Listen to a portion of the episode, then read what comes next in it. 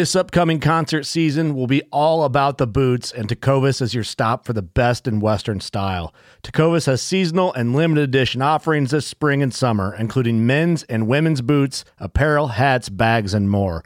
All Tecovas boots are made by hand in a time honored tradition with timeless styles that are always on trend. And Tecovas has first wear comfort with little to no break in period. It's hard to find this level of comfort paired with this level of style.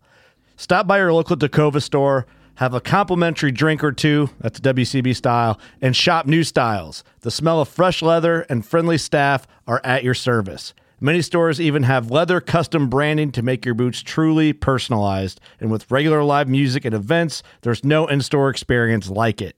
If you can't make it into a store, just visit tecovas.com. That's T E C O V A S.com. They offer free shipping on all boots, as well as free returns and exchanges, and ship right to your door. Go to tecovas.com and find your new favorite pair of boots today. Knives, machetes, saws, and shears, multi tools, shovels, swords, axes, spears, hatchets, and tomahawks. If it cuts, snips, slices, or chops, Midway USA has it. Find great gift ideas in our huge selection of pocket knives and other everyday carry folding knives make a statement, or create a family legacy with one of our top of the line hunting knives. We've got a great selection of manual and electric sharpeners too. For just about everything for the outdoors, check out midwayusa.com.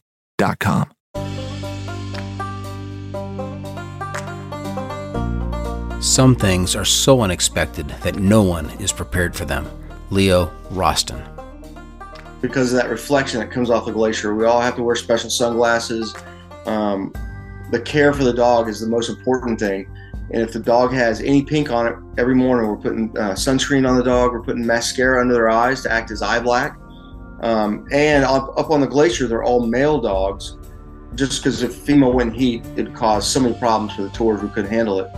So every morning, cup of coffee, you're putting sunscreen on every dog's balls. Every one of them. So the fir- first time when I get up there, I was like, what? I retired from the military. My job is putting sunscreen on dog balls, but it's extremely important because that is a very sensitive area for the dogs. And that reflection coming off the sun and the glacier, um, yeah, if we don't do that, the dog's not going to be able to stay up there for very long. I'm Doc, and this is the John Freaking Muir Pod.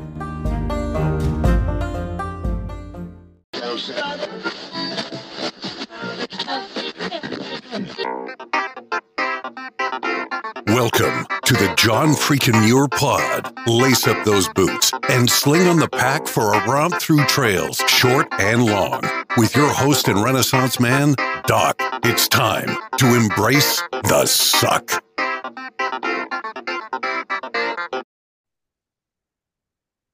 Welcome back to another week on the trail, dirtbags and hiker trash. I'm Doc, and this is the John Freakin' Muir Pod.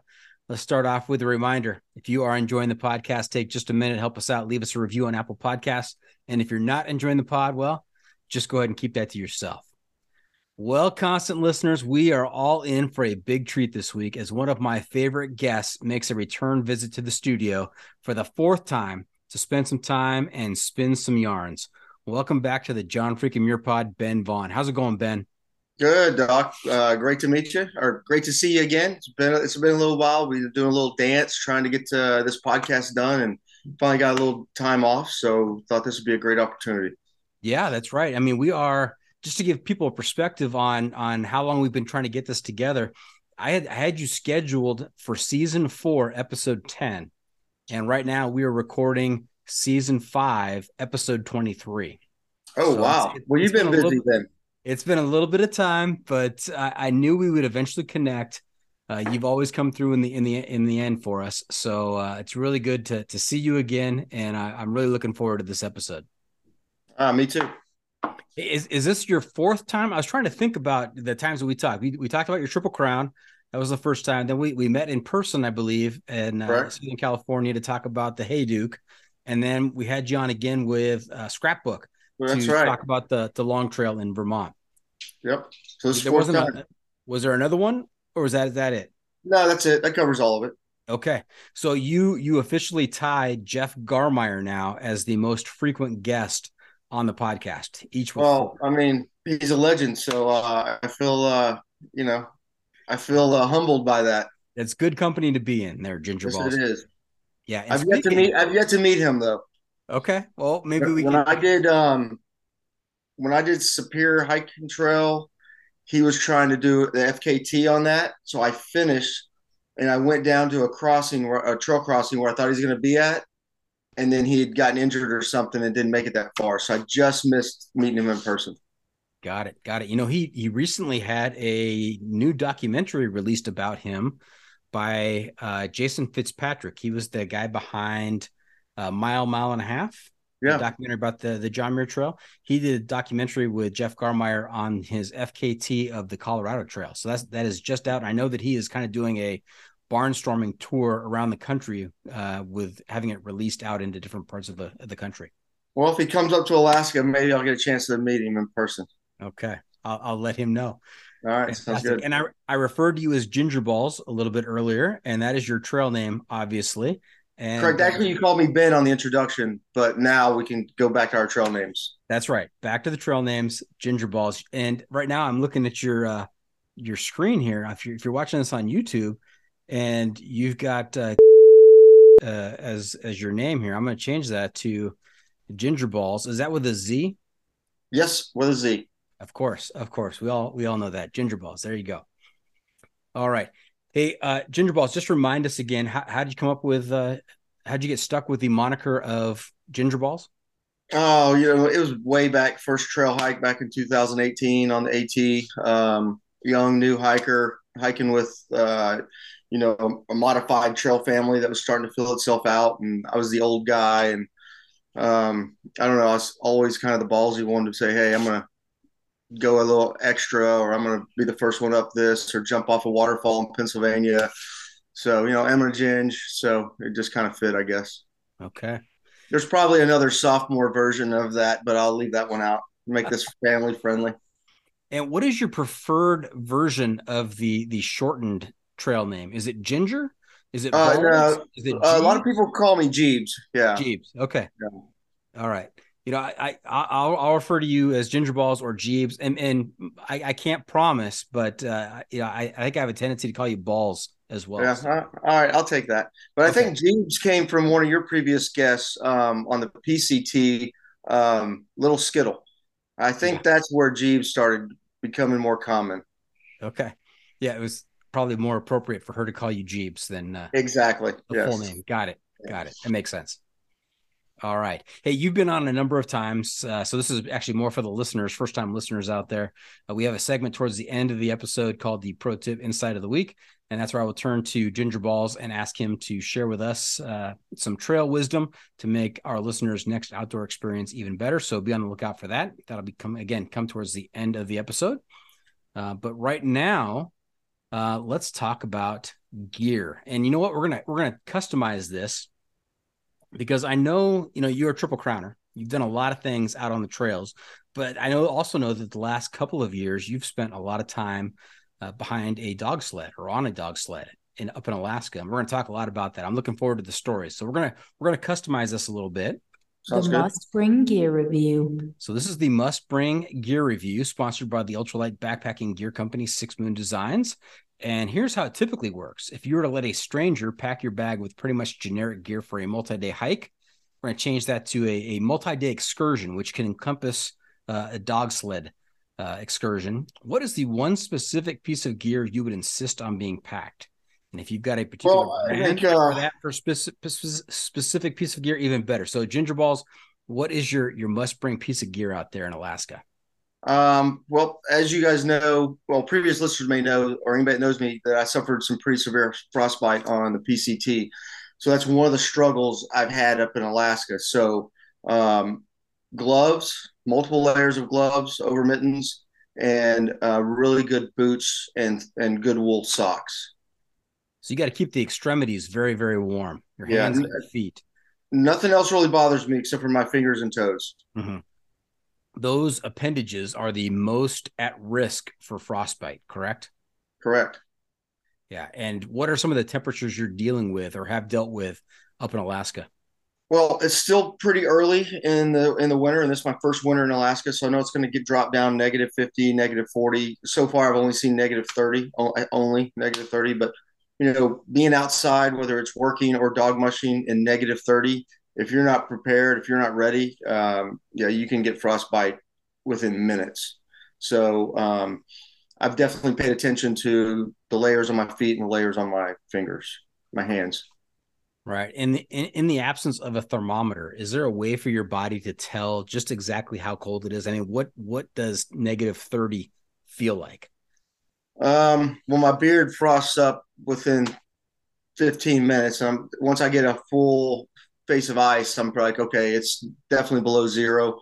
Um, but we do have thermometers and uh, we're paying attention to that. But yeah, negative 30 is the worst I've seen so far, but I'm expecting it to get a little bit worse.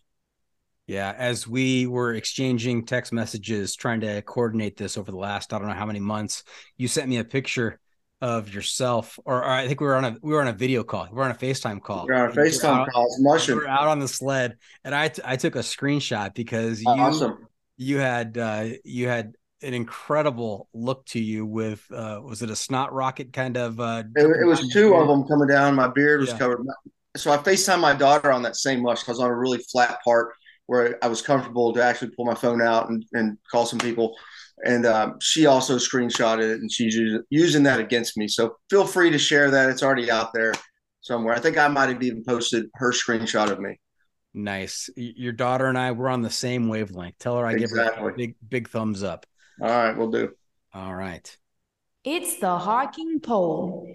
Hey, Jeebs, I know in the past we've done uh, the hiking poll where I've kind of asked you seven questions about hiking equipment, uh, hiking related kind of questions to see which side of the issue you fall on. And I give you a score on a, on a scale of, of one to 100 on the sanity scale just to see how crazy you really are. Um, I think. Uh, I think I'm going to amend this because we've already been this, been through this a, a, a, couple of times. Um, I have a second set of questions that are really devoted to some of the big topics facing society today. Okay. and uh, it's it's a fun little fun little game to play. See which see which uh, which side of these issues you fall on, and oh, boy.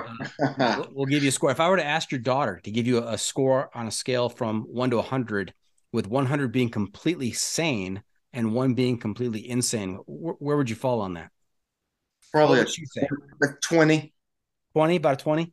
Yeah, about 20. It'd be, it'd be more toward the insane part. Yes. Okay, When definitely I call- fifty when I called her and said I was going to Alaska to be a dog musher, she said, "Of course you are." So yeah. She was not surprised. not at all. Okay. All right. Hey, we'll start off with uh with an easy one here. Um question number 1. Do you sleep with your socks on or off? Uh, in Alaska, I sleep with them on.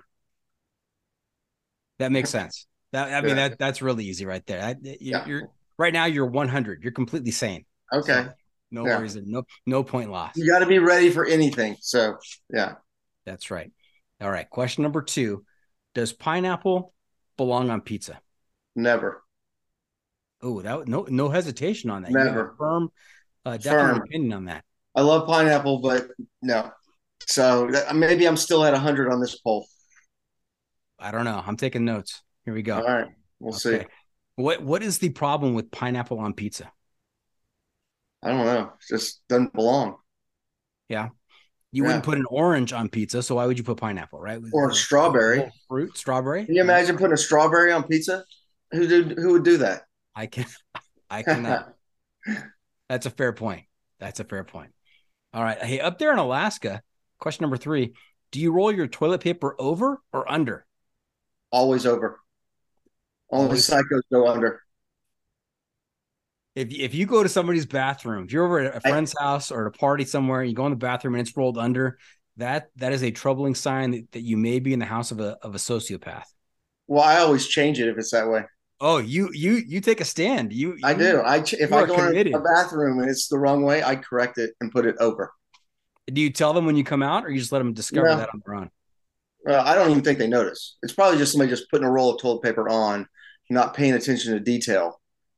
Like they don't even think about it. That's the way I look at it. Right. Okay. I think there's two types of people: people that put it on and don't think about it, and people that are like, no, it needs to go over. And and you obviously fall in the latter category. What? Why does it have to go over? It just makes sense. it makes sense to me. You know, I bet it comes from my military background. I bet it was beaten in my head at a very young age to do it that way. Yeah. Okay. You know, my dad used to tell me a story about toilet paper in the military. He was in the Marines, and he said that uh, the Marines had a a solution whenever there was a supply shortage, especially with toilet paper, that uh, they were allocated one square of toilet paper per day. Oh, I know. I know how to use one square toilet paper. Yeah, you, you take it and you you fold it in half one way, you fold it in half the other way, so it's now a square, and then you tear off the the corner of it, right? And you put that corner aside.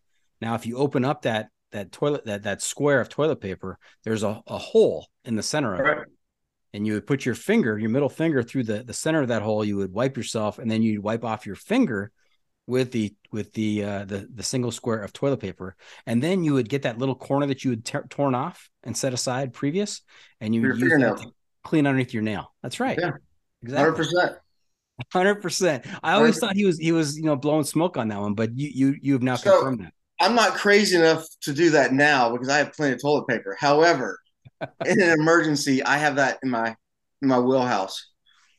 That's right. You know, during the, the beginning of the pandemic, when you had all of the the crisis of the, the panic about the toilet paper being gone from the stores, I told my family, "Don't worry, I've got a solution for you. It's going to be okay."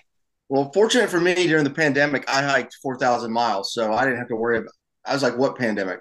I did half of the AT, got up to Harper's Ferry, and then I went and did the CDT. So I kind of missed all that hysteria. Lucky for you. Yep. All right, back to the poll. Question number four: Is a hot dog a sandwich? No. No. No. What is what is the qualifying criteria for a sandwich? Well, I know the argument's gonna be two pieces of bread with some meat in the middle, but no, it's a hot dog. It's singular. Then, like, if you go to a restaurant, like, hey, let me see your sandwich menu. Hot dog's not gonna be listed under that. There's gonna be like burgers and dogs. Like, is a hamburger a sandwich? It's a hamburger. It has all the characteristics, doesn't it? I I agree. I see the argument both sides, but I would say no. It's a hot dog. It's a hamburger, and then you have sandwiches. okay. So is a hoagie a sandwich? Yeah. Is a Philly steak is that a sandwich? Uh, I see where you're going with this, but um, I'd call a Philly cheesesteak a sandwich. Yeah. So when when does it depart from just being a sandwich to something other than a sandwich, even though it has the same ingredients? Uh, when it's two slices of bread, meat, cheese, veggies, whatever, and mustard. That should be one of your questions. Mustard or mayonnaise? Only psychos eat mayonnaise. I'm very hard on that one. On your hot dog? No, on anything. On anything, but especially a hot dog. Yes. Yeah. Well, here, here's a corollary. On your hot dog, is it is it uh is it ketchup or is it mustard? Mustard, hundred percent. Hundred percent. Onions, relish. I do onions, no relish. Okay. We we differ slightly on this. I go ketchup and onions on my hot dogs. Those are that's the best. Uh, see, you're you're sliding down that scale. oh, hey, I'm the guy with the scale. You don't. I, I'm I'm grading you. I'm the host. If you This put mayonnaise on your hot dog, I'd say you're a complete psycho. Oh no, no, no. Anybody putting mayonnaise on their hot dog is just you're on some watch list somewhere. Exactly. Yeah. Okay. Question number five: Netflix or YouTube? Netflix, so you don't have commercials. Oh, does YouTube have commercials? Yeah, if you Oh, don't yeah, pay do, like they the do, extra fee, it's like every time you watch it, you get five minutes in, it's some political ad or some random thing. You can skip it after five seconds, but Yeah. yeah, Netflix because no commercials. Yeah, there's some pretty wild content on YouTube, though. I mean, any any kind of uh, uh, user generated content always seems you, you take a, a, wrong turn sometimes. Well, I, I, definitely have my YouTube time and I go down these rabbit holes, but I try. The commercials frustrate me too much, so yeah. Okay, best thing you've watched on Netflix uh, recently? Oh, um, the um, uh, what is it? It's a uh, Terminal List. Oh, that was good. Yeah, really good. But I mean, I come from that not that background, but you know, I it, it speaks to me. So right, yeah, I enjoyed. I, I find it interesting. Yeah, that was good. Uh, I saw the recruit recently. That was pretty good. Yeah, yeah. It's about an, an attorney, uh, fresh out of uh, one of the academies, who is uh, he joins up with the CIA and finds himself in some pretty ridiculous situations. So pretty action packed. All right, I'll have to take a look at that. Check it out. Check it out. How about uh, content on YouTube? Any any favorite channels out there? Um, let's see. I go down rabbit holes on something I'm interested in. So it might be dog mushing, obviously the hiking stuff. I just bought a split board, so I went down rabbit hole on split board, setup, how you use it, try to save me some pain of being a noob. Um, first time I went up on the split board, I didn't do that, and I felt like I was the newest guy on the mountain. I was like, this can't be this. I, I was making it way more difficult than it is. So I immediately went home, went down that rabbit hole on split boarding, and I was like, oh. And even I think it was the CEO of um, Burton or Jones said, here's the top 10 mistakes I made. And I made every single one of them because it's, it's counterintuitive coming from a snowboarding background. Yeah. yeah, you could become an expert in anything if you watch enough YouTube. I mean, all kinds of how tos on YouTube. Oh, yeah. I try to stay away from any social issues and just use it for education. Yeah, good. That, that's a good strategy. All right. Question number six. Uh, what would be your most useful skill in the case of a zombie apocalypse? How to use a weapon. Yeah. Uh, but, but, I don't know what that's going to do against a zombie. So, um, um, I don't know. I can run really fast, and those guys don't run fast. That would be my personal skill, not for a group, but personally, I could just run away from the situation. Right. For yeah, long group, yeah, the, the group that might not be a good group skill because it's not a, they be well, left on their own. Exactly. It's like it, you know, if a shark's going to attack you, you know, there's a bunch of people in the water. You used to be have to be the fastest swimmer. So kind of similar in that that aspect. You don't have to be the fastest swimmer. You just have to be faster than the slowest swimmer. There you go. Yeah, that's right. That's right. Yeah, they'd be they'd be saying, "Oh, here come the zombies! Somebody go get go get ginger balls. Uh, hey, we're gonna we're gonna take a stand here." And oh, Gin, he he's gone. He's gone. He's, he is in the gone. distance. Forget. I can just hike fast. I wouldn't have to run. That's right. Okay. And question number seven. This this is a long question, so bear with me. Would you rather always live ten miles from when you're from where you were born, or never be able to settle down in one place for more than a year? Oh, anybody knows me, like never be able to settle down for more than in one place for more than a year. Definitely. Like I haven't I rarely yeah. I rarely go to where I was born and I've lived, I don't know, I think seven or eight states, quite a few in the past five years. So yeah, I definitely go with B. That makes a lot of sense. You're always on the go. Always looking for new opportunities. That's right. That's right. All right. Sit tight while I do some math here. We got to put this through the John Freakin' Muir algorithm. All right. Uh, I got to carry the three. We're going to divide by root two, multiply by pi. And then I've got to adjust for what happens to a beard at minus 30 in Alaska. Oh, yeah. And you know what? You come out very sane in this poll. I got you to 63. Okay. All right. I'll take that. Yeah. There might be some people that argue that, but I'll, I'll take it. Okay. All right. Good job. Good job. Th- tell your daughter that you're you're not that you're not as crazy as she thinks you are. She spent more time with me though, so that's true. This is just seven questions. That, exactly. That's probably not representative of, of the true score. Exactly. Okay. Hey, for the benefit of our listeners who may not have heard the prior three episodes involving you, can you give us a, a thumbnail thumbnail sketch of just your background, where you grew up, and how you got involved in the outdoors. Yep. Uh, grew up in Mid- Midland, Texas. Um, de- desert, not a whole lot to do out there. Uh, enlisted in the Navy when I was 18. Did 22 years, retired as lieutenant commander, and then um, did some contracting work for the government for a while. And then in 2018, hiked the Appalachian Trail and totally ruined my life for the better, as everybody likes to say. Um, and then alternated hiking every summer and being a ski bum in Colorado, teaching ski and snowboard lessons. And uh, so I did the AT in 2018, PCT in 2019, CDT, half of the AT and CDT in 2020. Uh, 21, I did the Hayduke Superior Hiking Trail and Vermont's Long Trail. And then since then, I've been uh, kind of shifted my focus to working in Alaska, and we can talk more about that. So I haven't done a lot of hiking. I did do rim to rim to rim with my daughter back in October, which was pretty cool. Um, you know, short stint, but pretty aggressive hiking. Did a lot of miles there. Um, but yeah, I haven't done a through hike since 22, no, 21. Yeah. And you say change for the better. Um, I know that when you were in the Navy, that you um, kind of got this this um, I don't know if you read a book. I think it was a book that you read and kind of got the the the whole concept of of through hiking kind of uh, put into your brain there and you, you festered on it and thought about it and before you there's a number of years that went by before you were actually able to do it yeah actually the story is um, i was with a friend we we were out hiking in um, you know like two or three days of day hikes up in um, uh, in New Hampshire. So we're up in the Whites. And one day, you know, I thought it was crazy. We're doing 10 miles a day.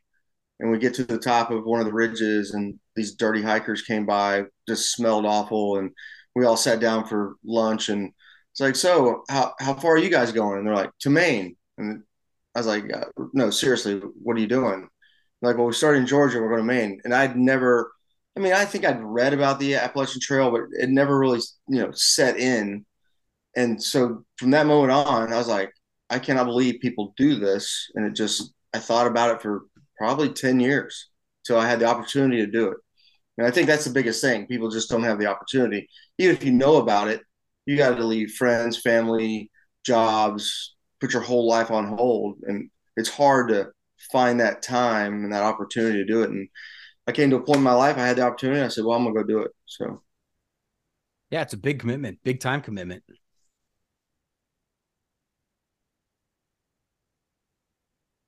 Yes. Oh, I'm sorry. I thought you had another question. and so you you say you were you were you were change you say change for the better? Yeah, I, I would say so. Um, I think uh, since that first through hike, um, you know, I'm not chasing the dollars I'm now chasing adventures and life experiences, and I think that's made me better. And um, you know, definitely my quality of life is much better now. Yeah, mm-hmm. I'm not chasing things; I'm chasing memories and adventures. Yeah, and I'm I'm especially tickled by your friendship with uh, other other uh, through hikers out there, especially Scrapbook. Oh yeah, yeah. Scrappy's a great dude. Um, he actually came to Alaska last year met him up there. He was doing some hiking with some friends of his when he did the CDT, and I just met him out for a beer. They were on some adventure, and so we met at some brew pub that was near where I was living at the time, and uh, so it was good to catch up with him. I'm trying to get him to come up to Alaska. He doesn't know that yet, but uh, I, it's just through text now, and I'm waiting on a phone call back. But uh, I'm trying to convince that kid to come up and work with me in Alaska. Now, when we talked in, I think it was Playa del Vista, in Southern California in person. You were telling me about a job opportunity that you had that you were really looking forward to as a whitewater rafting instructor, and you got turned down. I, I did. The, lo, and, lo and behold, they they they talked to you, they interviewed you, they thought about it, and they said, uh, "Yeah, you're not the right guy." And of course, you were you were disappointed with this news, as anybody might be. But uh, you know, if not for that, we might be having a very different conversation right now. You know, 100%. And I'll back up. You know, I don't know why you're bringing up all these hurtful memories um, of being turned down for a job I knew I could do very well. Uh, but yeah, I just had in my mind next step in life. I want to be a whitewater raft guide, eventually get to the Grand Canyon and raft down there. And I'd still like to do that, just not with the company I'm not going to name. But um, I applied and they kind of called back and they, they were kind of laughing like, hey, you're way overqualified for this And uh, you know, we we usually hire kids right out of college or out of high school. And I was like, yeah, I get it. I just want to, you know, go through the training, get the gear, use this as a stepping stone, you know, kind of like an entry level job. Um, I mean, I'll pick up trash if I have to the first month or, you know, until you get me on a boat. And um, then uh, they sent me a text. Oh, no, they left me a voicemail and said, Hey, you're, uh, I think the exact words were, you're not the typical person we hire, which I took meaning I'm old and I couldn't hang. And I was like, all right, well, so I left and went and hiked the Hayduke. Um, so I'll show them. I'll go do the hardest trail in America. So, and then that summer I was hiking another trail and I got the text, Hey, do you want to be a dirty dog musher in Alaska on a remote glacier? And I was like, let's go. So if I had gone on that whitewater raft adventure, yes, I wouldn't be sitting where I'm at right now. Incredible. I don't know how anybody turns you down. It's just a, a note for any any uh, adventure outfitters listening into this podcast. If Ginger Ballz ever applies for any position in your organization, snap him up quick.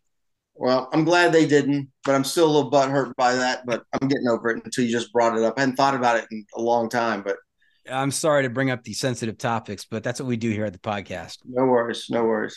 All right. And speaking of the Hayduke, that was again that was a a favorite uh, memory sitting with you in that park and talking about your experience in the Hayduke and some of the crazy stuff that went on in the Hayduke. That was just a wild experience. Yeah, it is, and I tell you, that, that's a trail that I definitely need to go back and attack again. Um, just the rawness of it, the challenges, the difficulty.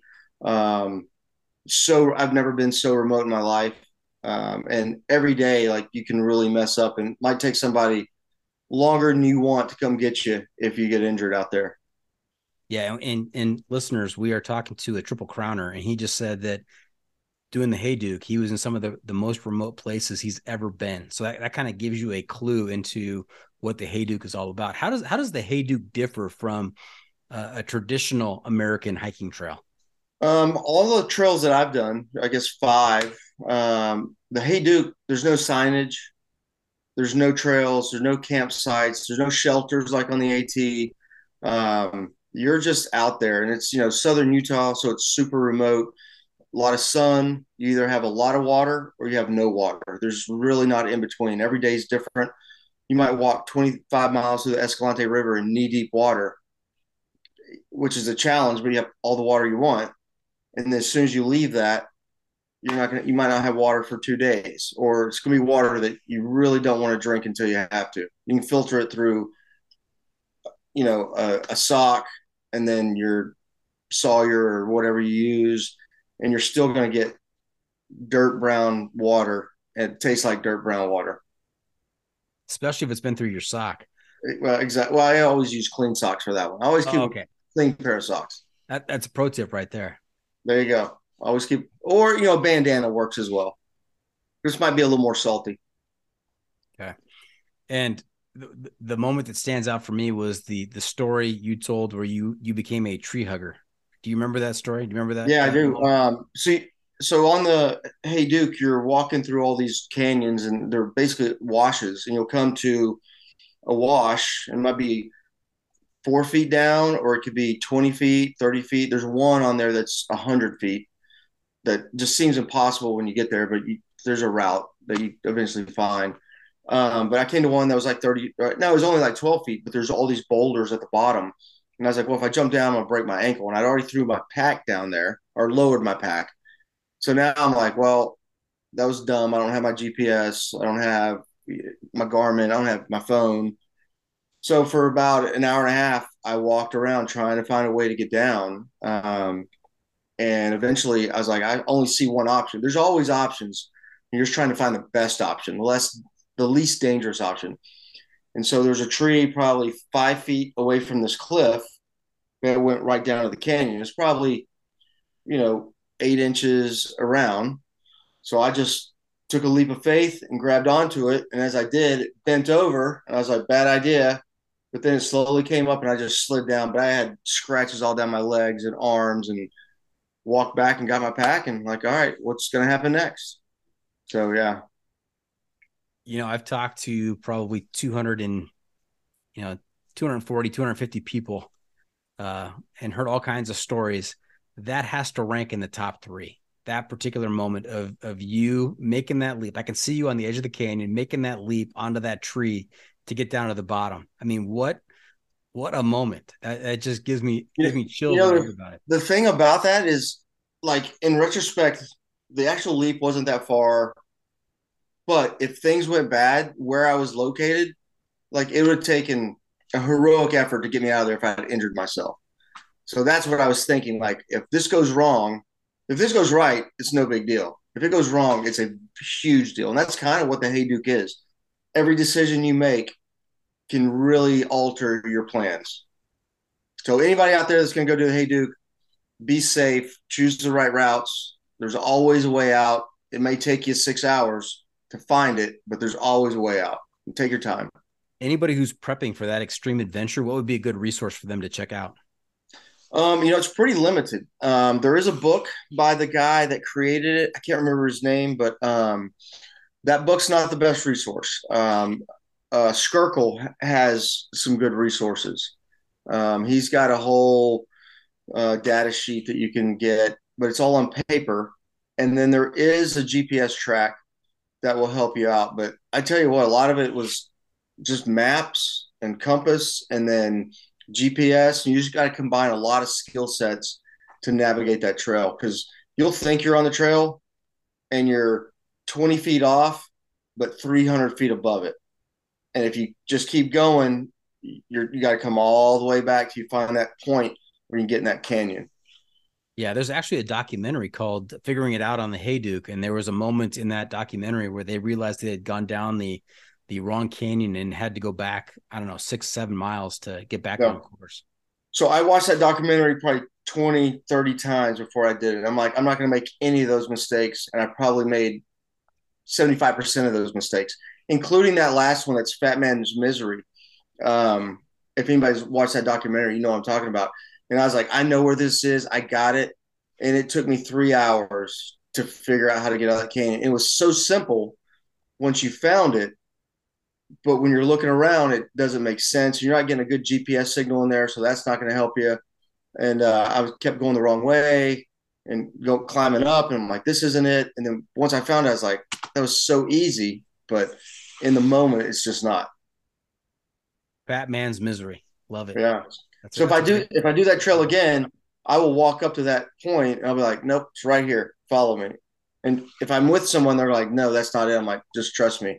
You know, you go around just these bushes and then it's there. I think that's the hard part. It uh, that particular part of the trail is hidden by bushes, so it, it just doesn't make sense. And you see where people have gone up, lost here and here and over here and down a down a river canyon.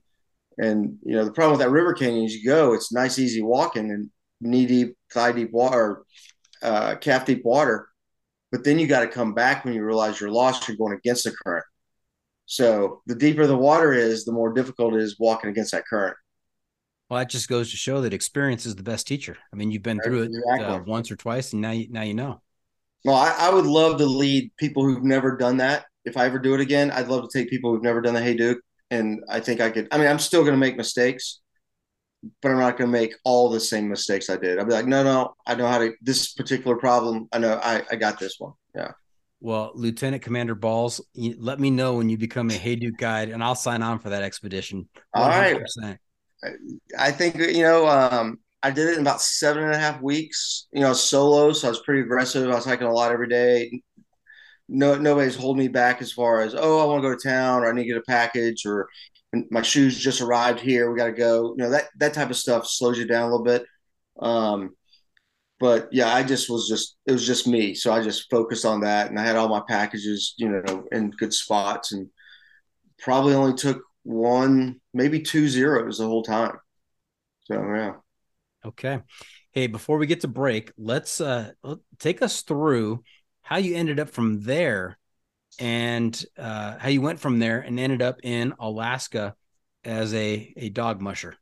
Yeah, so in 21, my plan was to do the uh, Hayduke and then Pacific Northwest Trail, and then maybe hang out in uh, you know Zion or somewhere for a little bit before I went back to work, and um, did the Hayduke, and then I was I had all my packages mailed for the P, uh, Pacific Northwest Trail, and then I got a text and said because I knew someone that was doing this job, and they had fired somebody, they needed somebody else, but they're like, hey, I know somebody. And I sat on I sat on that text for about an hour. You know, at first I said no, I have plans. And an hour later, I was like, tell me more. And I think an hour later, I talked to the owner and was like, hey, I've never done this. And uh, he said, I'll train you. And the owner is Dallas Seavey, which doesn't ring a bell for most people in the lower 48, but anybody that's in a dog musher knows he's the most accomplished dog musher of all time. So I Googled him.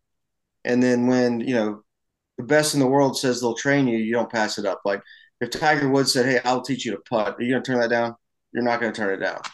So I went in completely green, never been to Alaska, never been to a glacier, never mushed dogs. And, uh, you know, now I'm training dogs for Iditarod.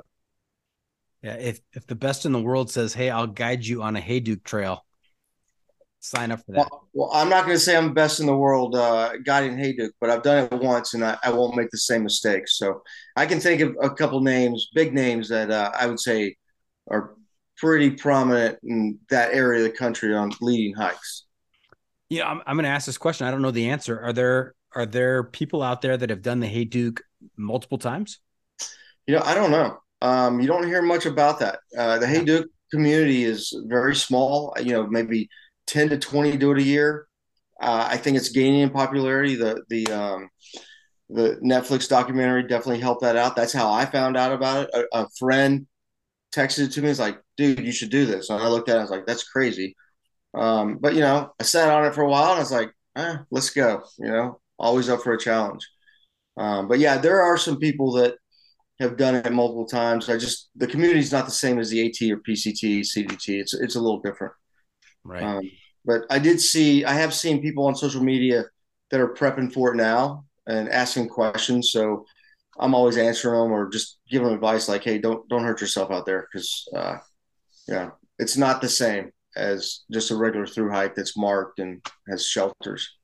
Right. Do you see their posts on social media just in general, or are they actually asking you questions? Do you get do you get people reaching no, out to, to find out? No, they're not. It's like a, I follow a Hayduke Facebook page or you know something, or maybe a hashtag on Instagram, and somebody will just you know post something. So I, I that's generally how I see it. But Got if it. any of your listeners have any questions on it, I'd feel free to share any any information I have.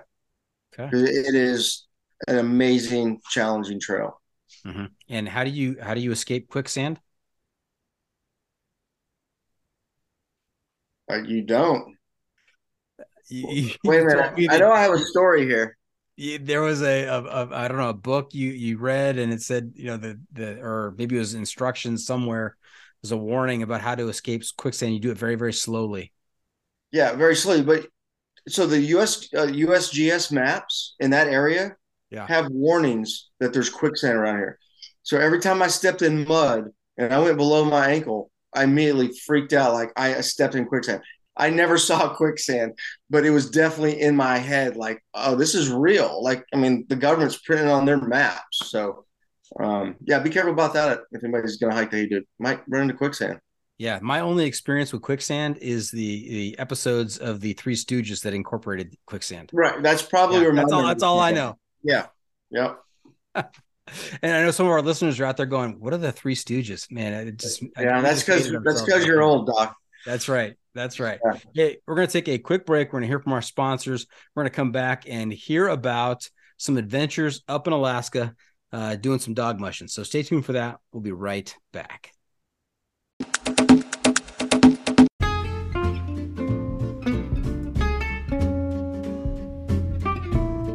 From the backcountry to the backyard, we believe everyone deserves the highest level of protection. Since 1984, Sawyer Products offers the best, most technologically advanced solutions for protection against sun, bugs, and water, using time released liposome technology, topical insect repellents, and new standards in water filtration. And with every Sawyer product you buy, you are helping to provide clean water through 140 charities in 80 countries with their long lasting water filters. Every Sawyer product you buy is an investment in our common humanity. Choose Sawyer and keep the adventure going. knowing that their products have been tested and chosen by those who count on serious protection on the trail all day long.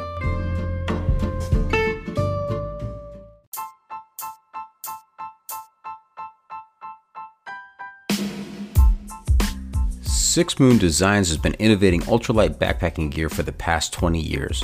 With a wide range of products ranging from ultralight shelters to backpacks and accessories like their extensive line of trekking umbrellas, Six Moon Designs is sure to have a great piece of gear for your needs. With the company philosophy being that gear should aid one's experience, not define it, Six Moon Designs thinks the more time people spend outside the natural world, the better off this world will be. And remember, go wild, live young.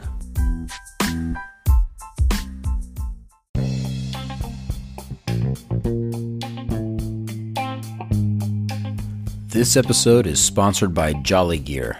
Are you tired of compromising between the ventilation of a button down and the full protection of a sun hoodie? With the Triple Crown button down, you can have the best of both. Plus, their fun standout patterns will have you the talk of the trail. Visit them at jollygear.com.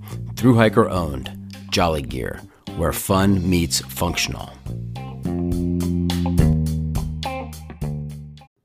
Want to make a podcast? Spotify's got a platform that lets you make one super easily, then distribute it everywhere and even earn money, all in one place for free.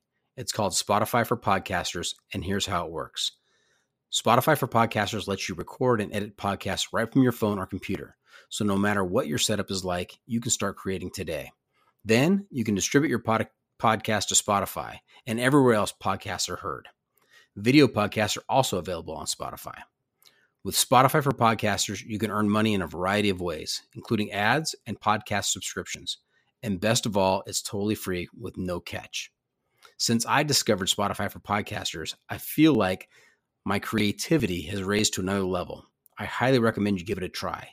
Download the Spotify for Podcasters app or go to www.spotify.com backslash podcasters to get started.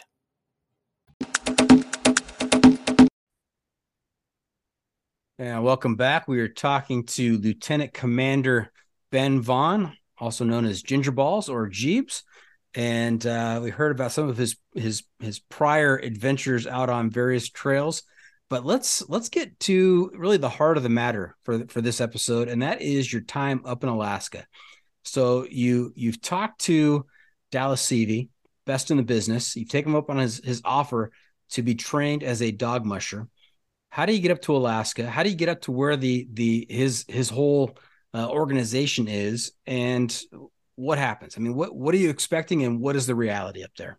Well, I had no ex- I, I didn't know what to expect. I had two bags, dug out all my winter hiking gear, so I flew back to my storage unit. I put up my hiking gear that I was going to take on the Pacific Northwest. Grabbed as much cold weather gear I could as I could. Did some research on even better gear for extreme conditions and um, packed it all up and flew up. And then two days later, I took a helicopter. So let me back up. So the main kennel for Dallas Seavey is in Talkeetna, and it's a year-round tour kennel, training and racing. And and let me, you know, Dallas has won Iditarod five times. His father's won three times. Dallas has come in second a handful of times, and his grandfather helped start Iditarod. Iditarod is considered the toughest endurance race in the world and that is not on the dogs; it's on the human. You, you could race those dogs. You could run those dogs a thousand miles, and at the finish line, they're still pulling their harnesses, wanting to go more. You got to kind of tell them, "Hey, no, you've done your job." They're they're working dogs, amazing animals. Um, and I didn't know anything about any of this. I had to Google Dallas Seavey. I had to Google, you know, started watching YouTube. I watched Togo, uh, you know, Balto, all the movies online, Eight Below, and um, so in the summertime, we take 50 of the dogs and fly them up to 5,000 feet, this remote glacier. Only way in and out is helicopter. So we take all the structures up there, we take all the dogs, we build a camp, and then tourists fly in um, all day long on helicopters, and we take them on dog mushes. And so I showed up, and basically I was scooping poop for and, and putting dogs on the line for other mushers to take them out. But you know, I talked to Dallas, I said, I get that I'm being hired as that, but my goal is I want to learn how to be a dog musher. And he goes, I got you. You know, we'll train you up, and by the end of the season, end of the summer, you'll be a dog musher. and I, I, think I was up there for three weeks um, when they first put me on a sled. Did some training runs with the other mushers, no guests, and then one day uh, the manager was like, "Hey, you're running tours today," and uh, you know my first one was pretty cool because I came back and they're like, "Wow, how long you been doing this?"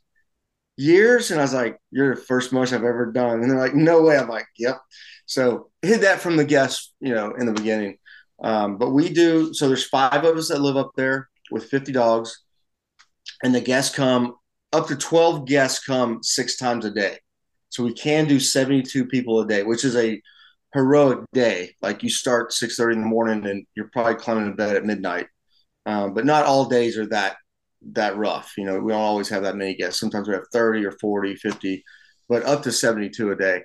And uh, super remote, cell phones don't work. You have a one Garmin GPS to text down, hey, here's a food order for the next week, or if there's an emergency or anything in that nature. But pretty much it's just a really tight knit group of five people living in the backcountry with 50 dogs. And then, you know, when the guests come in, we take them on mushes. And when the guests don't come in uh, due to weather or any other reason, um, you know, we're just up there solo, all alone.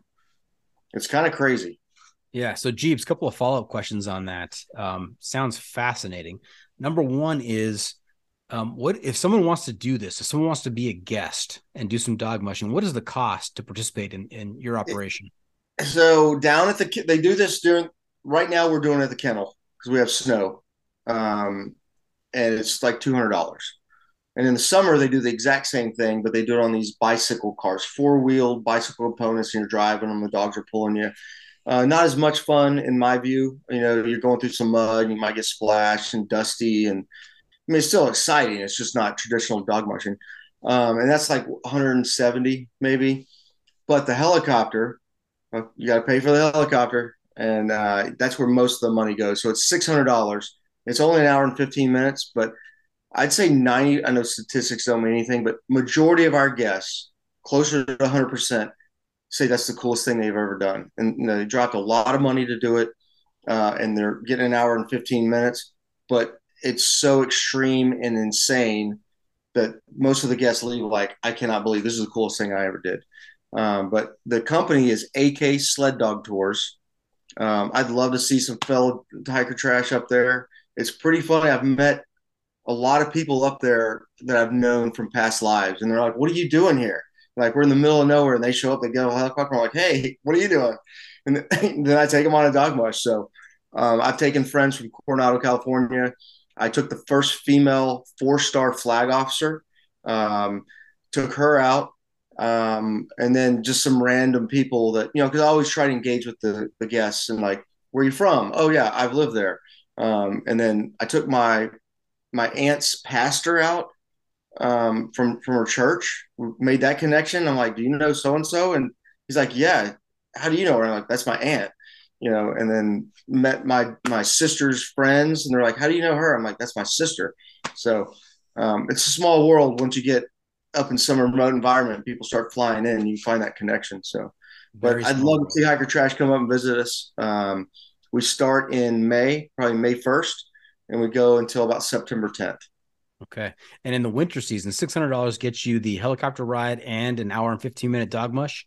Yes. So, um, that's summer. That's in the summer. So oh, that's, that's summer. Okay. September. Um, you get to fly over glaciers, you see bear, you see moose, uh, mountain goats on your way up, and then you just go into this super remote area, land, and you're just blown away by the, the scale and the beauty of it. And then there's 50 dogs and five crazy people that live there. And uh, one of the highlights of the tour, so you do the mush, and then you meet dogs, and then you play with puppies because we always have puppies up there. One of the highlights is they like to see how we live. And it's very similar through hiking, except for I have a um, a plastic ice fishing hut. It's probably eight by eight. Um, not a whole lot in it, you know, flat board, and you got a sleeping pad and a, and a sleeping bag and a bottle of whiskey and a bunch of extra layers of clothing. Because even though it's summer, you're up at 5,000 feet, um, you're getting snowstorms, you're getting wind, you're getting rain. And probably one of the most difficult parts of it is the sunny days because of that reflection that comes off the glacier. We all have to wear special sunglasses. Um, the care for the dog is the most important thing.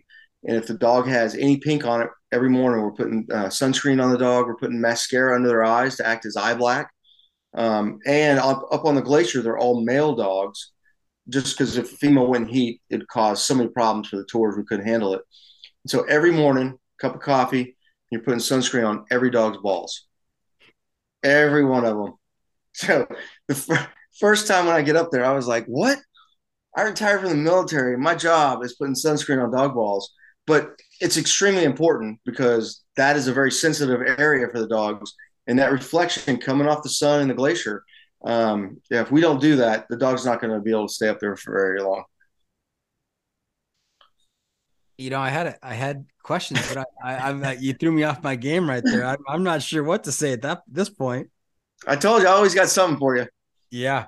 You know, I have to imagine that if you have 50 dogs, 50 male dogs, and five crazy guys, all well, not just guys. It's it's when I got up there, it was more females than males. I apologize. Five yeah. operators, five crazy operators up there. There you go. Uh, uh things don't always go smoothly. Would that would that Never. be a correct assumption? Basically, I look at the day as not when or if something's going to go wrong, it's when something goes wrong. And every day is different. Every tour is different. You know, different snow conditions uh, on the mush make it challenging. Uh, the dogs may not get along sometimes. You got to deal with that.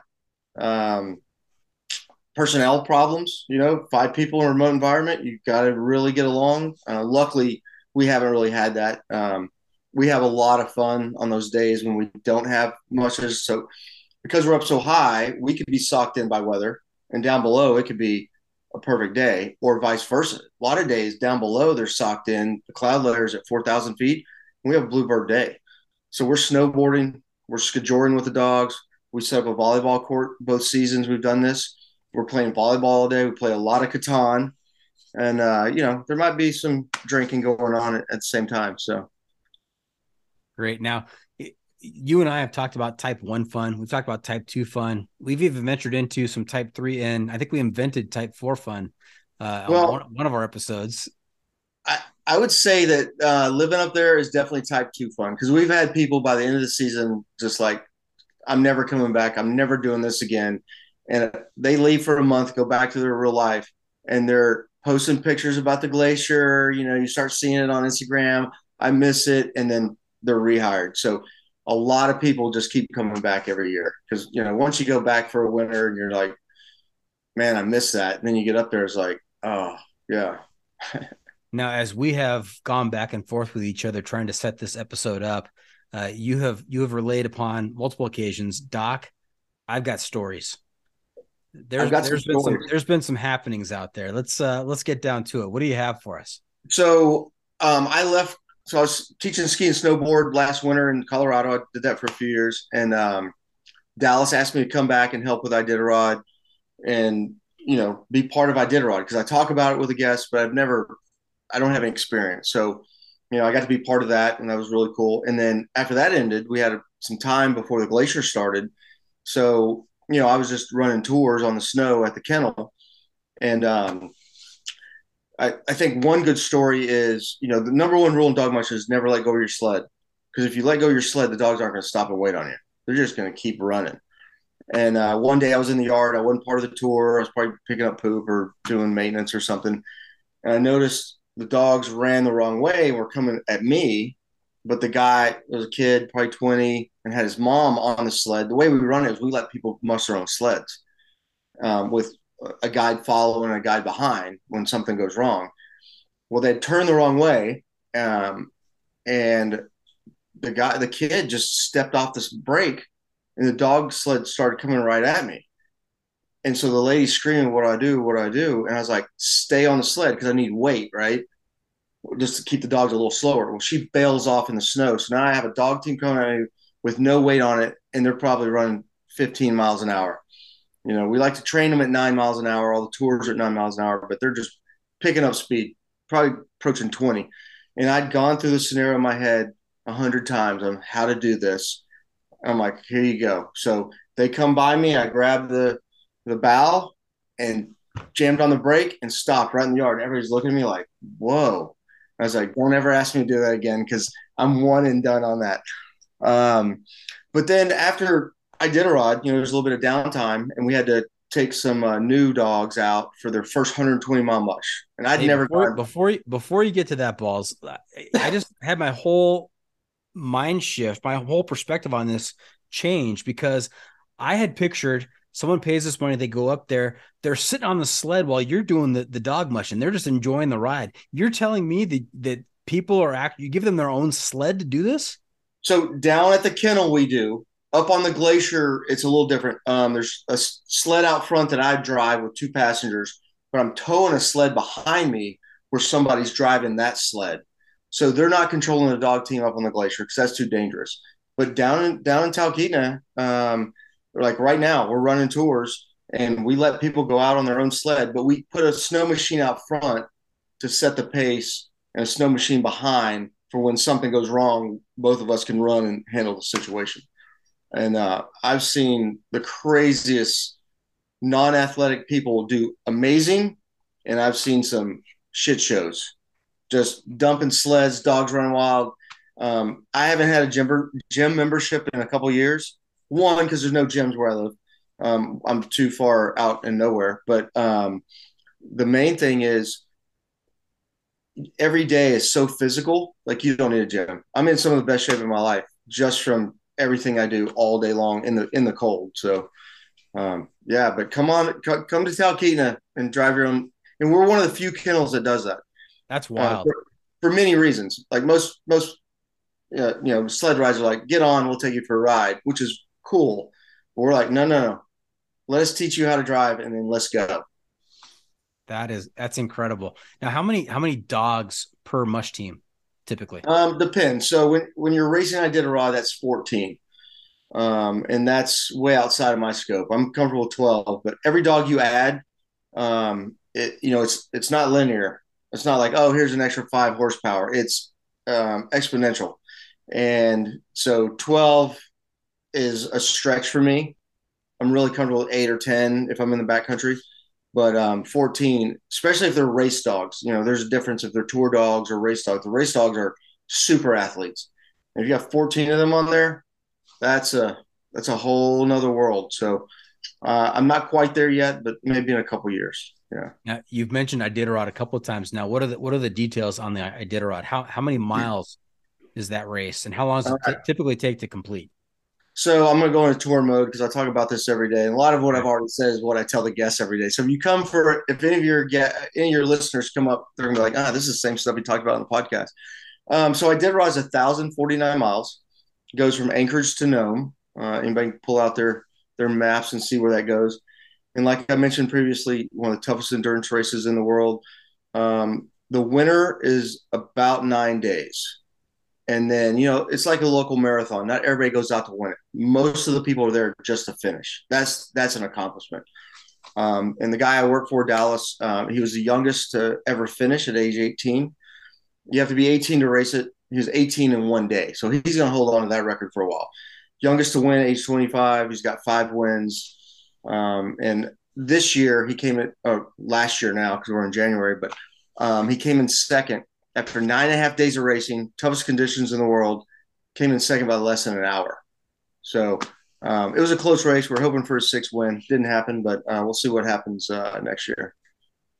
Fantastic. Any any um aspiration to do the Iditarod yourself? You know, I'm kind of on the fence. Um, you, you have to do three qualifying races, and the, the races total about 700 miles, and you get graded on each race. So the gradings, there's only a few things you're graded on. One is sportsmanship. So if you're unkind to the the judges or you know anyone on the course, you- you're gonna get a failing grade. But the main thing they grade you on is how you take care of your dogs. If you're not taking care of those dogs, you fail, and that you could come in first place, and that race won't count towards a qualifier. Um, so I'm hoping to get one qualifier in this year, um, and then I'll see what I think about that, and then we'll go from there. But um, the the opportunity is there, but uh, you know I'm not quite ready for it. It's you know, even my daughter was like, "Oh, you're just on a sled, and dogs are just pulling you." It is not that at all. It's there's so much that goes into it. It's you know, I, it we'd have to do this podcast for four hours for me to talk about it, but it's super intense, and uh, you're not on a well marked trail. It's like being on the Hayduke. You never know what's coming up, and you got a team of dogs dragging you down the you know that sometimes you can't stop, and if they decide to go the wrong way, then you got to deal with that, and then you got to get them back where they're supposed to go. So there's there's a lot to go into it. Nice. Now I, I cut you off. Uh, you you're about to get into another story, so. Um, so when I went to the kennel early, you know, I left my job in Winter Park, and one condition of that of me leaving early, I said, "Hey, I want to do a long dog march, not necessarily a race, but I'd only gone, I think, ten miles before." And um, everybody laughed. You know, all the people had been there for a long time laughed. Ah, nobody gets to do that this this soon. But a musher got hurt, and so I was I was there, and Dallas asked me, said, "Do "You want to go on a 120 mile mush with these dogs that had never done this before?" And uh, I was like, "Yeah, let's go." So me and another musher are on a frozen river in the middle of nowhere. We did the first 60 miles of Iditarod, and then we came back. And I'd never, I'd been on a race sled one time. And so I was like, all right, let's just go. Cause I knew if I said no, I probably wouldn't get the opportunity again. Was, I felt like it was a test. Like, let's see what this guy really wants to do this. Um, super successful. No dog, no dogs got injured, you know, no, nothing crazy. Um, but for me, taking that step was a big step. I think if any musher happens to listen to this, they're gonna be like, "Oh yeah, whatever, 120 miles, you know, no big deal." But at the time, that's a big deal. And then this year, I'm really stepping up. I'm doing a lot more training, training the race dogs for. Uh, I did run in March, and uh, first 126 mile mush of the season. Um, I take off with my dogs. There's two mushers take off in front of me. I'm the last one to go. Take off, and as soon as we take off, my dog, we're in a parking lot. You know, it's got snow on it, but you can't set your brakes. You can't. There's snow hooks that you set down. You can't get any. You can't get into the snow because it's a paved parking lot with I don't know an inch of snow on it that's been plowed. And uh, my dogs take off, take a hard ride around a truck instead of going down the trail they're supposed to, and slam me into the truck. I bounced off, and now I'm on my. So I hit it with my right side fall down on my left side. My sled's on its side and they're dragging me. And all I can think of is don't let go, don't let go, and fix this. And uh, there's some old veteran Iditarod mushers in the parking lot because this place is where they all train. And all I can hear, they're drinking beer, and all I can hear is, "Hey, buddy, you okay?" And I'm being drugged through this parking lot. And somehow, right before the trail, I righted it and rode off into the sunset um, dropped my glove, so immediately my hand starts freezing. So I had to dig in my bag for my extra. But uh, the next morning, I definitely felt it on my left side from hitting the truck, and, my uh, or, or, my right side from in the truck, and my left side from being drugged. But like I said, you don't let go because you let go, those dogs are, are they'll go ten miles. They'll go, um, yeah, they're not going to stop because all those dogs want to do is run you pulled it off. I mean, you you you got it. You got the ship righted right at the uh, the last moment. Like you, you planned it that way. It wasn't pretty, and my ego was more bruised than my body because I was in front of two veterans that weren't part of our group. But you know, they're just sitting there drinking beer and just like, oh, look at this guy. So yeah. Once you got the once you got the sled righted and, and hit the trail, did you give a casual uh, wave over your shoulder?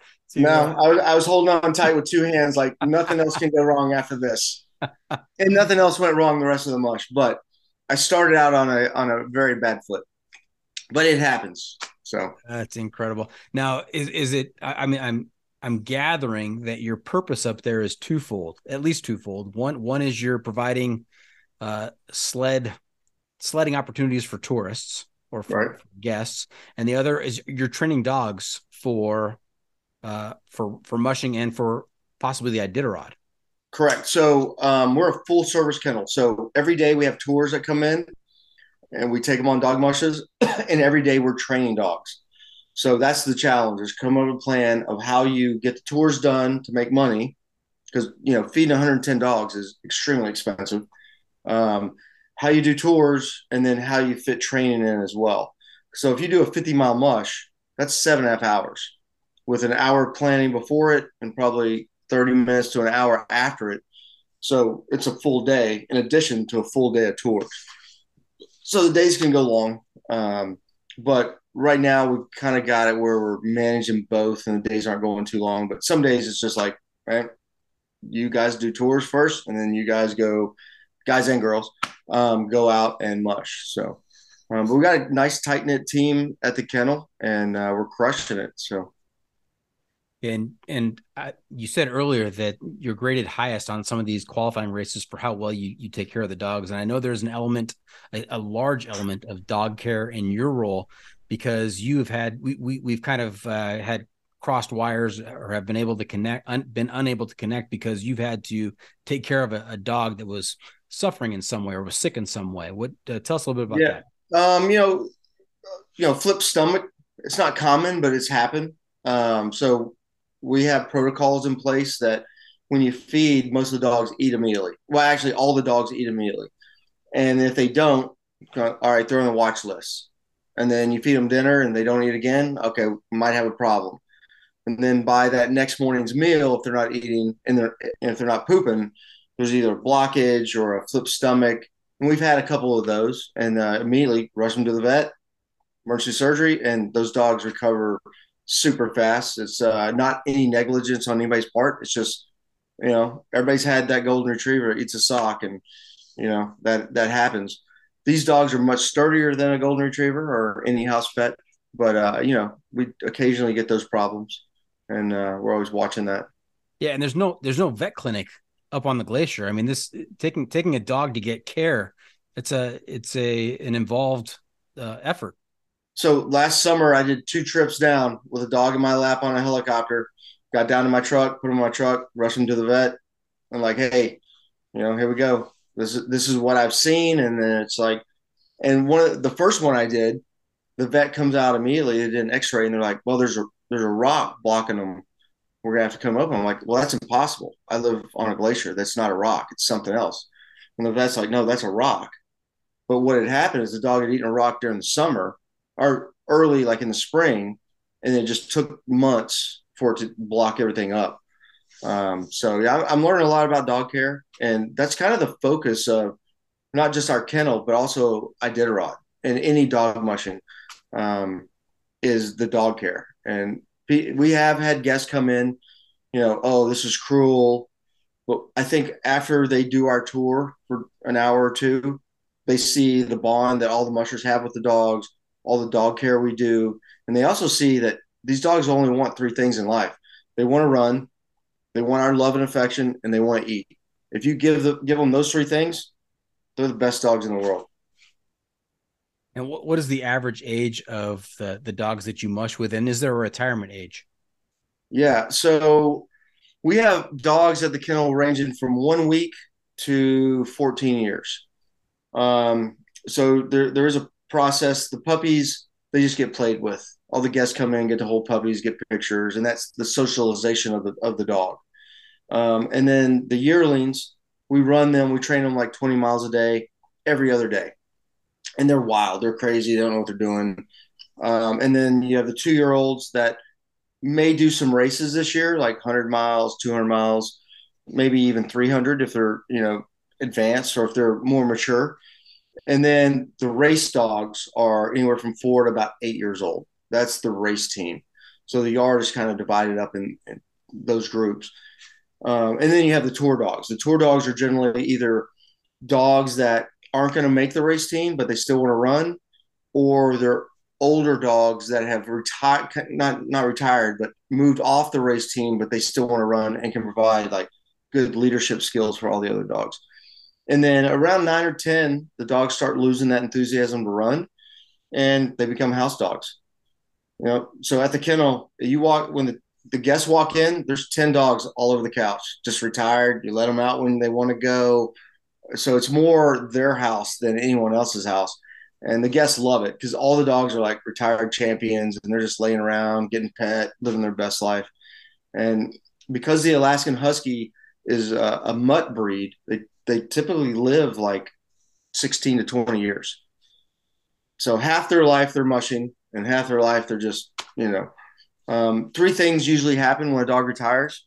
They either go into the house and become house dogs, or someone like me will adopt them. So all the mushers have dogs, except for myself. I, I don't yet because I don't know where I'm going. I don't want to take on that responsibility. Or there's a foundation that places the dogs with the right person. Um, I like to say if you have an office job in New York City and working 16 hours a day, an Alaskan Husky is not for you. But for all the people I see hiking with their couch dog, bad idea. You take Alaskan Husky, they would crush any trail out there. Definitely. Even the Hayduke. Uh, yeah, but you'd have to lower them down a lot. So that'd be you'd have to have some thicker, you know, line to lower them down. But, um, but yeah, like AT, PCT, you see a lot of people dogs. a lot of times dogs that shouldn't be out there, but the Alaskan Husky would make the perfect hiking companion, except for when it gets hot. Right, right.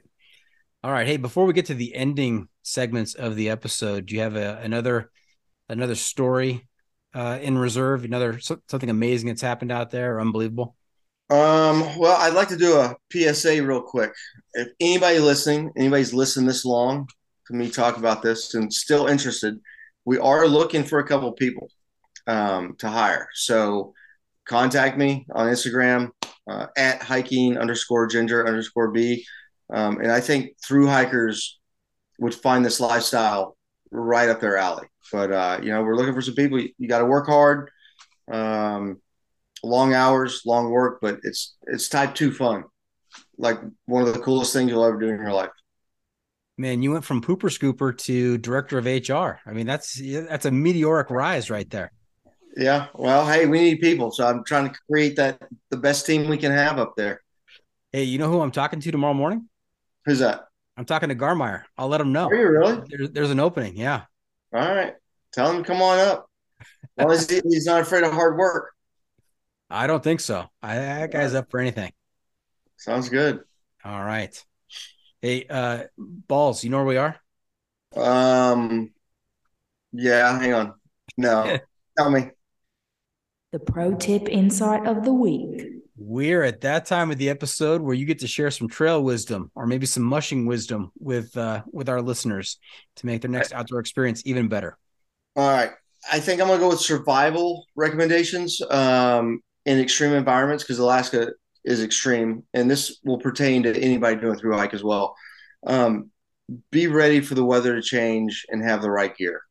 You know, in my truck in Alaska, I have survival gear, gear that I just travel with because I made a mistake. I came down to the lower 48 a couple months ago and I flew back to Alaska. I didn't have layers on. I had my tennis shoes, my hiking shoes on. And as soon as I stepped out of the airport, I was like, oh, I made a mistake. And then if my truck breaks down on the way home, that's a problem. So I think always have that in mind. Like you can't keep water in your truck because it's going to freeze solid, but you can keep fire starter, extra fuel, food, and and layers of clothing. Like always be ready for the worst to happen because you never know what that weather's going to do. Well said, sir. Well said. And um, you know, when we talked about Type Four fun in your previous episode, I think that referred to the Barkley marathons. Any yeah. Any change in perspective on that? Uh, as maybe a future yeah. challenge for you? So I'm not running up in Alaska. Obviously, it's the snow's too deep, and you know I'm not going to run. I did go on a six mile run yesterday though, um, and still got some fitness, so I'm feeling good about that. But no, I have no desire to do the Barkley. Zero. All right, just checking in. Just just want to see. Uh, you'll be the first to know if I ever go down that route. Fantastic. All right, so there you have it. That's it. This episode is just about in the books. Hope our listeners enjoyed our time with Ginger Ballz. Want to thank him for joining us this week. Ben, how can our listeners keep up with you on social media? Where can they find updates on your latest adventures? Maybe see some some of those awesome pictures of the snot running down, the frozen snot running down your beard. Yeah, um, Instagram you know, is the best one at hiking underscore ginger underscore b. Uh, but yeah, if anybody has questions on Hayduke, or if you need a job up in Alaska, we're looking for like one or two people. So um, reach out. Let's talk. Okay. Remember to check out the pod on social media as well. We are on Facebook, YouTube, Instagram, Twitter, and yes, I'm still on TikTok, even though you said oh my goodness, 16 year old girls. and if you have comments or clips you want to share, you can send it to me at johnfreakinmuir at gmail.com. The adventure media recommendation. And Ginger Ballz. Before we get going here, I'm also looking to you to share a recommendation for a book, a movie, documentary, some kind of adventure media to keep our listeners connected to the outdoors. We call this our adventure media recommendation. Any anything, any recommendations you have for us? Well, going back to YouTube, um, go down that dog mushing Iditarod rabbit hole. See what it's about. Um, I think hikers would definitely appreciate that, and um, you know, a lot of adventure out there um, dog mushing. Okay, I'll have to check that out. See what it's all about. See what you've been going through the last uh, year and a half. What have we not asked you? And before we wrap things up, just one more segment called "What Have I Not Asked You That You're Dying to Tell Us About?" What did we miss tonight? Um, what am I doing next? What are you doing next, Ben? I don't know, but it's going to be something awesome. I haven't, you know, just letting life take me where it goes, and uh, you know, when, once opportunity arises, I'm going to jump on it and I'll be doing something completely different than dog mushing. Generally, on the "What have we not asked you?" segment, uh, people, you know, that, that's something they they they want to tell us about. So when, when you you say you didn't ask me what's next, and I asked you what's next, and you say, "Well, I don't know," I mean that's that's kind of a, a change in pace for us. That's nice. All right, well there you go. I'm I'm always giving you the unexpected. That's right. Unique. Unique. Unique. All right. Hey, that is a wrap from the John Freakin' Muir studio. Any shout outs to friends and family, Ben? Yeah, scrapbook, uh, little skittle, um, you know, all the other hikers uh, that I follow that I haven't met yet, you know, Jeff Garmire, um, all those guys. Do you have a favorite dog? No, so you're not supposed to have a favorite dog. However, there's a couple that once they reach retirement age, I'm definitely going to adopt them. So definitely. shout out to Ace. Ace. Nice. Yeah. I'll send you a picture you can post uh, before this uh, podcast comes with me and Ace. Perfect. Perfect. Let's take a look at Ace. All right. Hey, thank you for tuning in. Always remember the trail is the trail. Doesn't care if you want to go downhill. Doesn't care if it's almost dark and you're looking for a campsite. It doesn't even care if you spent the morning spreading sunscreen on the balls of your mush team. The trail is the trail. Embrace the suck.